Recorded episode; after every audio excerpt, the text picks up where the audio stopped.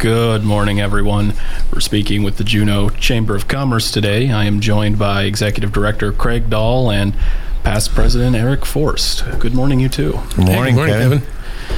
Now, I see you've all returned to the Moose Lodge for your luncheons. Absolutely. We are back at the Moose, and um, our members like it out there. Plenty of parking, um, good service. You know, they're just a good group of people to work with.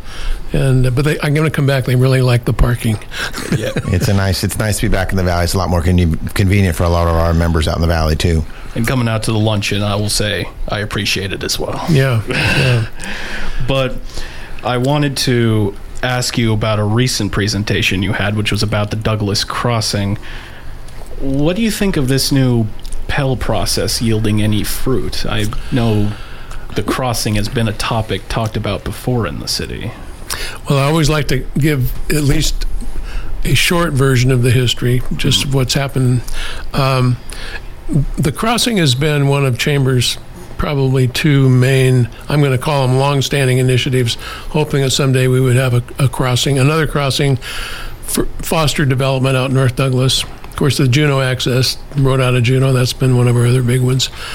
Um, this was voted on and died several years ago, probably 10 years or more. over that, yeah.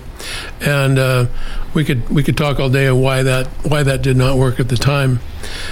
Uh, about five years ago, uh, in our government affairs committee, we started talking again, and the reason was we learned through the Department of Transportation that they were more concerned now that the Juneau Douglas Bridge was reaching, um, let's just call it operational capacity uh, during peak hours, and and so not very favorable towards any future development of any large scale projects, whether it's housing or commercial, out North Douglas without there being a second crossing. So we actually approached Mayor Koelsch uh, at the time and asked him if he would consider and talk to the assembly about putting money in the budget to conduct what then what was called a Pell study, and we can talk about that briefly. But uh, we felt it was time the project came back onto the scene. Somebody has to pay for it, and um, of course that would be the city. and uh, Mayor Koelsch put 250, 250 or 280,000 in their CIP budget that year. We were actually hopeful that the process then, um, that by the way was represented about 10% of the cost of a Pell study.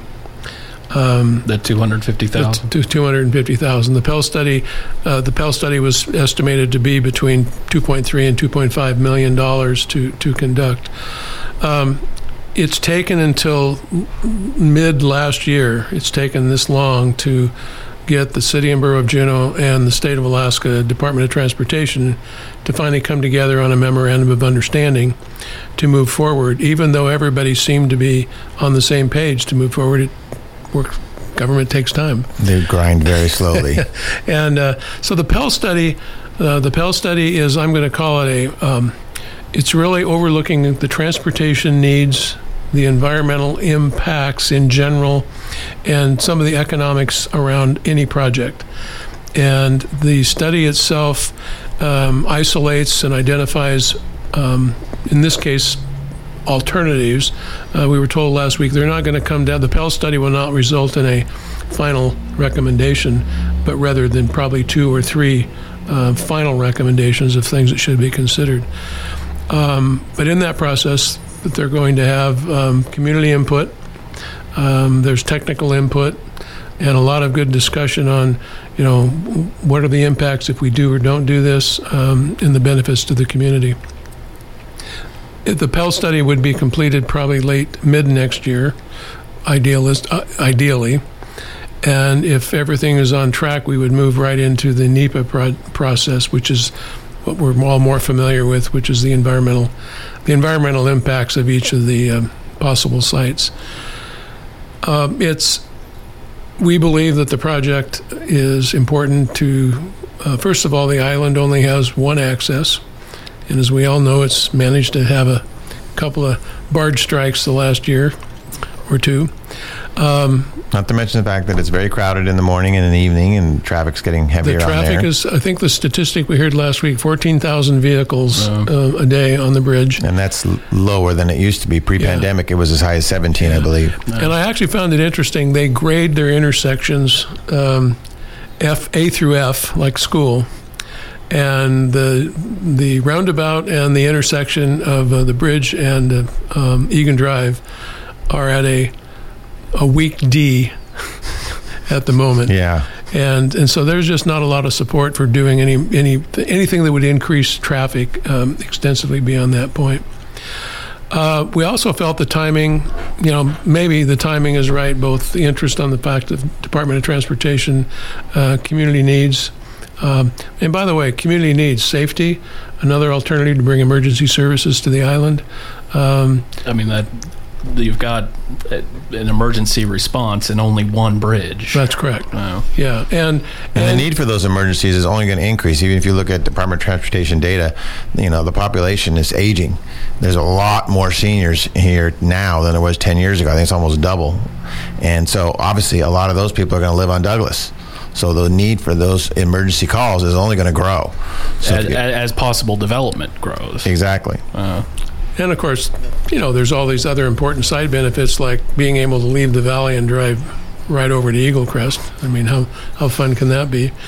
And and also opening up the door to any development on North Douglas without necessarily impacting um, the people already on North Douglas Highway um, that, that already have lots, plenty, plenty of congestion as as it is. that live right there on the highway. Right. Yeah.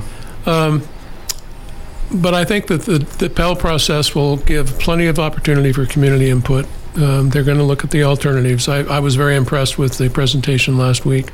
Uh, DOWL Engineering, DOWL has the contract uh, to perform the Pell study. And, um, and we're, we're involved. We actually have representatives on both the community committee and the technical committee. So uh, we're staying involved. So what I wanted to ask you because he had said this whole process is a blank slate. They are starting from square one. They'll look at some of the past information, but they're starting from square one. And uh, I understand that in the past, the thought was to have the bridge around the Vanderbilt Road area, and then there was the Mendenhall Peninsula area. Has there been any thought yet, even though this is pretty early on a location? Well, there's there's been a lot of locations over the years that have been looked at. I mean, the Walmart intersection was looked at, Industrial Boulevard was looked at. So there's a lot of options out there, and I think that's what they're going to do is, is go through those and identify which ones of those have the most potential. Um, I think you know the closer you are to the existing bridge, the less beneficial I think it is. Um, but the farther away you get, probably the more expensive it is. So there's going to be some some work in there, and and that's what the study will, will help um, narrow it down to at least the three, two or three that are the most likely to uh, to succeed. And then from there, we can have a, a larger discussion about which one is most beneficial. And I think in years past, there's always been the, you know, how do you pay? It's, it's not going to be an inexpensive project. Um, f- you know, unfortunately for, or fortunately for all the unfortunate reasons, the, the, the COVID infrastructure monies that have been put into the system, um, there are several grant opportunities out there that will fit the timing on this project. Um, the fact that the uh, the state is interested, of course, there would be probably federal monies then brought into this um, to happen.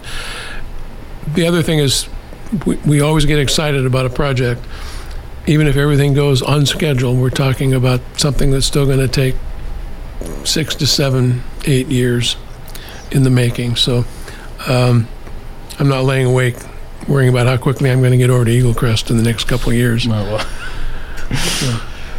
well, is is there anything either of you'd like to add about this crossing work before we go over to the second part? Well, I'm just really happy to see it happening.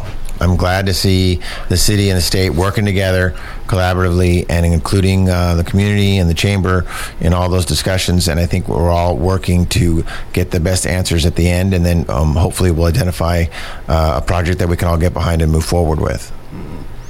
Uh, Craig, I'm good. you're good. Okay. Well, we're good. We'll hear back from you in a second. And we're back with the Juneau Chamber of Commerce. We've got past President Eric Forst and Executive Director Craig Dahl with us. We've heard a lot of talk, and there's even been a presentation on this sales tax exemption on food proposal. We wanted to get the word from you all about what you think. Well, let's see if we can be real quick on this. I know we've got even more to talk about today, but um, you know, first of all, the assembly's been wrestling with this issue of uh, giving a full exemption on sales tax for food to the entire community, and um, the the chamber really isn't weighing on weighing in for or against. I mean, I think you could look at the benefits to the entire community and say this is a this is a good thing, and and we certainly have supported that in the past.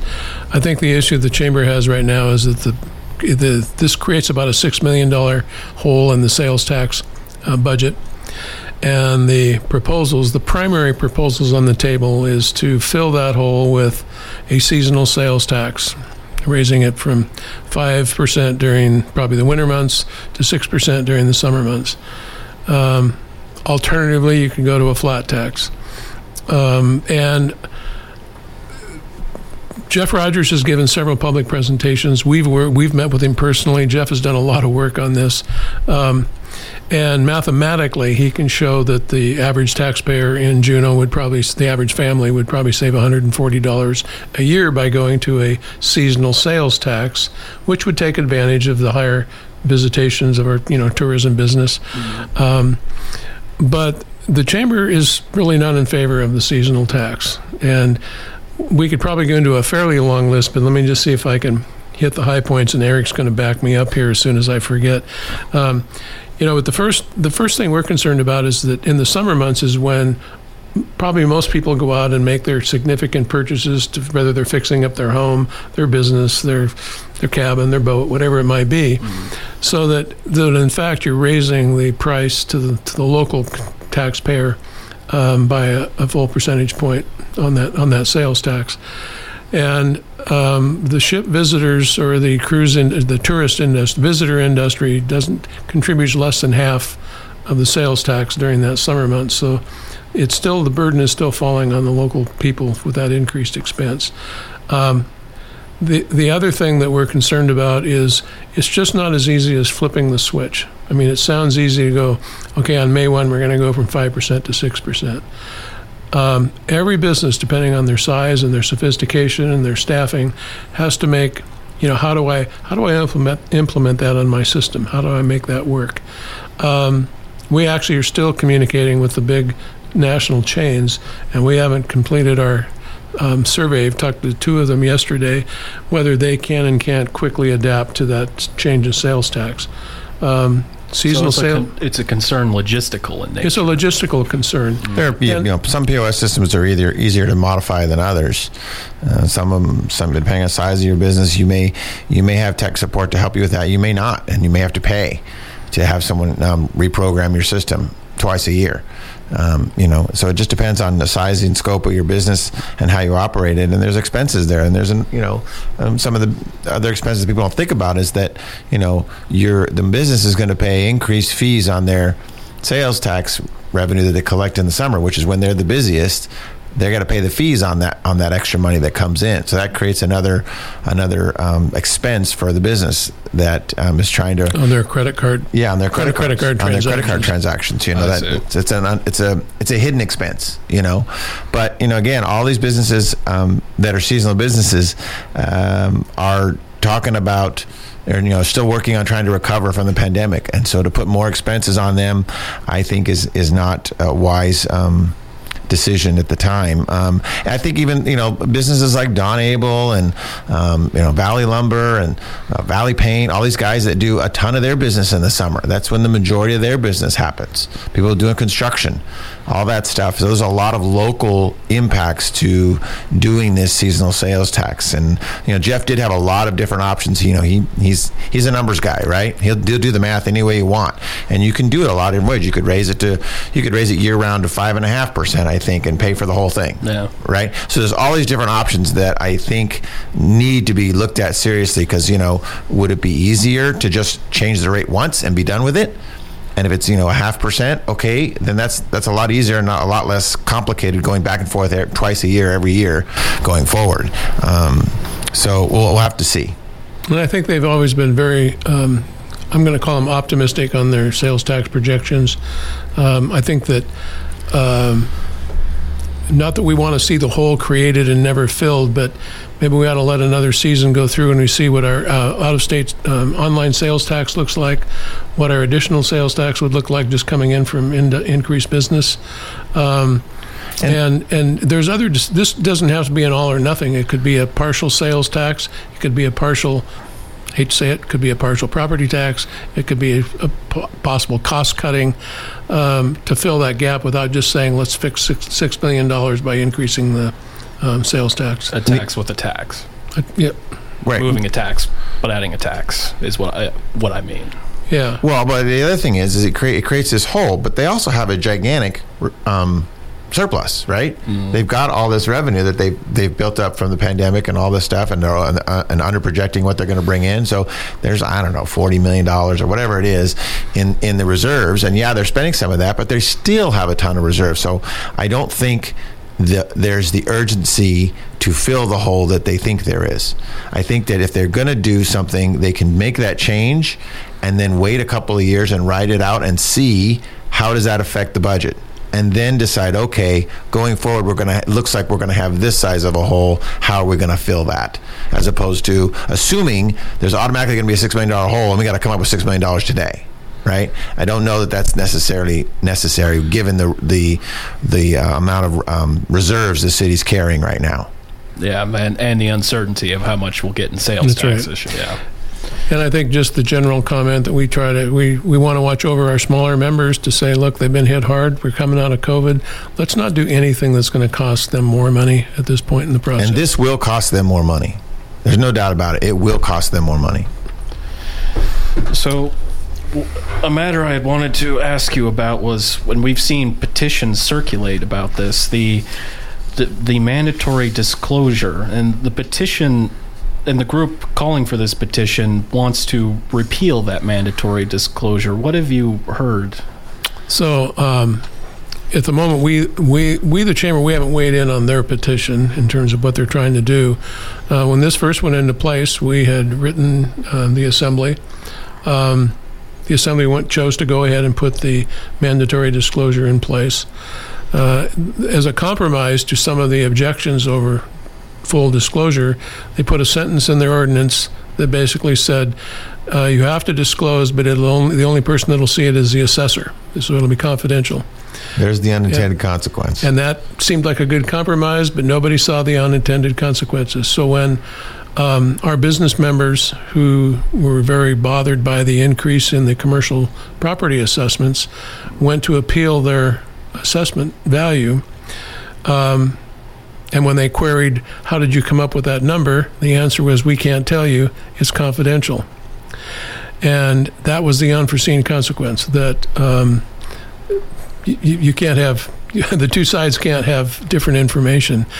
The chamber did write a letter to, uh, on behalf of our commercial members, to remove that restriction, and there was some proposed language to say you can still keep it confidential provided the appellate has access to the same information during an appeal process. The assembly chose to just completely take the sentence out. Um, and then they implemented the fifty dollar a day. I think it's fifty dollars a Fifty dollars a day. which then got a lot of people very very interested in it because up to that point there really had been non non-compliance with the mandatory disclosure. Um, we we did not weigh in on that, and that's what this position is trying to undo is the uh, uh, requirement in general, and we we've not taken a position. We'll probably wait until there's a there's a an actual um, something When it that- when it does get the signatures, if it gets enough signatures and they, and then and then we'll take a look at it and see what what that's going to do and how what the language is going to be um, you know there are a lot of other states that do this um, we're one of only I think 13 states that don't have a, mandatory disclosure um, so and it, it got complicated because it's just Juneau, so Alaska hasn't changed their law. This is really, we're the only, uh, now I could be wrong on that, we're the only municipality, but I think we're the only municipality uh, with this requirement. So there's an argument that if it's that important, why doesn't the whole state do it? Um, so we'll see where it goes. Well, Craig, before we wrap up here, let's do a little roundup of what's going on. Uh, later this week, you've got a luncheon. Tell yeah, us about so uh, so actually, uh, we have um, a gentleman named Al- Albert Fogel. He's going to be talking about um, healthcare for small business. And uh, you and I were talking previously. You recall that the uh, Alaska Chamber had a program they were trying to bring online. Mm-hmm. In fact, we were we kept talking about it. It just didn't come to fruition. A lot a of te- healthcare program for, for yeah, small health businesses. healthcare program that would have been able to be offered to chamber members across the state, and and that that died a, a death waiting for the courts to process whatever the litigation was that that came out. It was kind of a national issue, not just an Alaskan issue. Um, so the uh, Moda Healthcare that uh, Al is going to be talking about is an alternative for small businesses. Um, it's a product that's available uh, through uh, several of our local agents, so it's it's not isolated. In fact, I know they're going to be present at tomorrow's meeting. But Al's going to give an overview of what it means, what you know, what are the pros and cons. But the fact is, it makes available to the small sole proprietor, the small business person, um, we'll say affordable health care with whatever obvious limitations are out there the one benefit that is out there is chamber members. They, they there is an annual fee involved in this health care plan, and um, the chamber is able to uh, afford their members a, a discount on that annual fee. But we don't have any stake in the health care program itself. And uh, we'll have a longer program on this, but I know you got some dates for the golf tournament as well. Yeah, we actually have. Well, first up, we actually is Gold Rush Days is back on June 18th and 19th, and um, I think we're going to be there as well. But um, yes, our next event is going to be the golf tournament, which is July 30th, and we're super excited about it. The the committee's really busy planning already. Um, I'm already putting together my team, so get your team ready together. It's going to be it's going to sell out quickly. It's a nine hole best ball tournament, lots of fun, lots of prizes. Um, just it'll be a great time all around. All right. And I see uh, Wade's on his way for Problem Corner, so it's time for us That to must say be goodbye. our cue. that was that. That is that. Our, our cue was the ABC News just a few minutes ago. So that that's Eric Forst and Craig Dahl with the Chamber. Tomorrow we'll be talking with the Docks and Harbors Department. Thank you all for tuning in. This is Kevin Allen for Action Line, signing off.